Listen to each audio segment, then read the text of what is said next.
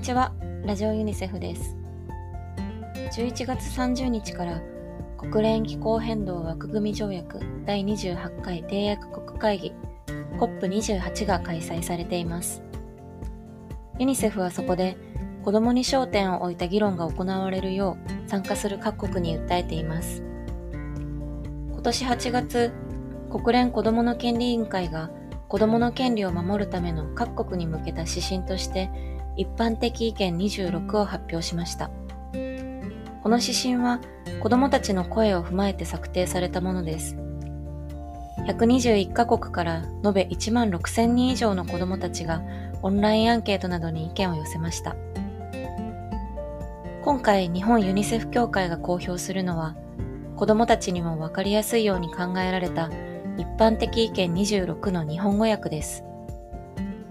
じゅういっさいからじゅうななさいのじゅうさんにんの子どもたちで構成され、子どもたちからの意見募集やその取りまとめにも役割を果たしました。今回の公表に際し、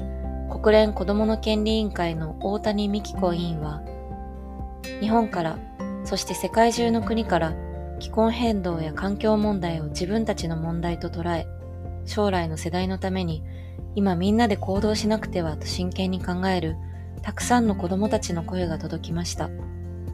その思いに声に応えて、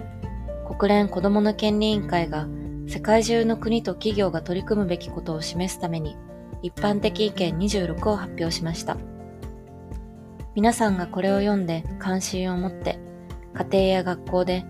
また企業や政府のリーダーとの対話のために活用されることを期待しています。とメッセージが寄せられました。一般的に意見にじゅうろく子ども版の日本語訳は、日本ユニセフ協会公式ホームページからご覧になれます。未来を担う子どもたちが深刻化する気候危機を乗り越え、安全な環境で暮らせますように。